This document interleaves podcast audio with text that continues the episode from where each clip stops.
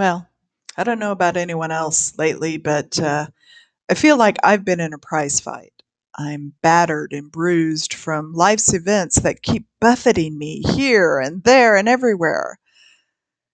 It's tough these days. And, and this is outside of the pandemic and outside of everything else that's going on in the world. Uh, this is just personal stuff that is happening to my family and to me, and it's almost overwhelming. And it's definitely bringing me to my knees. Um, I, I hear from a lot of people that they're losing their joy in life and they're losing their hope. So I keep trying to meditate on the verse from Isaiah in chapter 26, verse 3, that says, You will keep in perfect peace those whose minds are steadfast because they trust in you. Now, I agree that the Lord has proven the truth of that verse recently with one situation that I felt very peaceful about, and that was so encouraging. It was a situation I went into with a lot of trepidation and a lot of prayer, and boy, God showed up in a big way. Um, and that was encouraging. So I want to keep doing that in, into other things that are happening. So I guess I need to focus on the word steadfast. Um, I think I like being a one and done person. You know, hey, I trust, so that's good.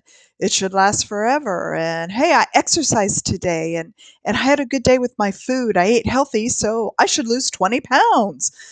You know, um, um, but it doesn't always work that way.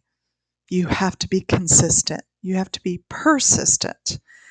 And in the case of the events that keep happening around me, I have to be steadfast in my trust in God and steadfast in my belief that He is in charge, He is in control, and that He still loves me.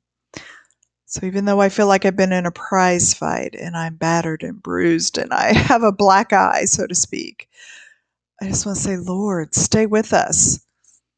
I, I don't know what to do but to turn to Him I don't know what else to do but to trust in Him because I certainly don't want to go away from Him in anger or in frustration because I really feel like I will drift and then I will just keep being battered. I know as a Christian that the Lord will sustain us through this time. He doesn't take away the storm, but He will sustain you through the storm and that is what I have to remember. I have to remember that He is my anchor in this storm. Therefore, I have to be steadfast so I can then have perfect peace because I trust in Him. I hope somehow this encourages you today because it is difficult out there. And we all need the encouragement and the hope that we can get. Let's repeat that verse from Isaiah chapter 36, verse 3. You will keep in perfect peace those whose minds are steadfast because they trust in you. Keep trusting, keep believing, keep hoping. God is still here. We'll see you next time on Talking Among Friends. Take care.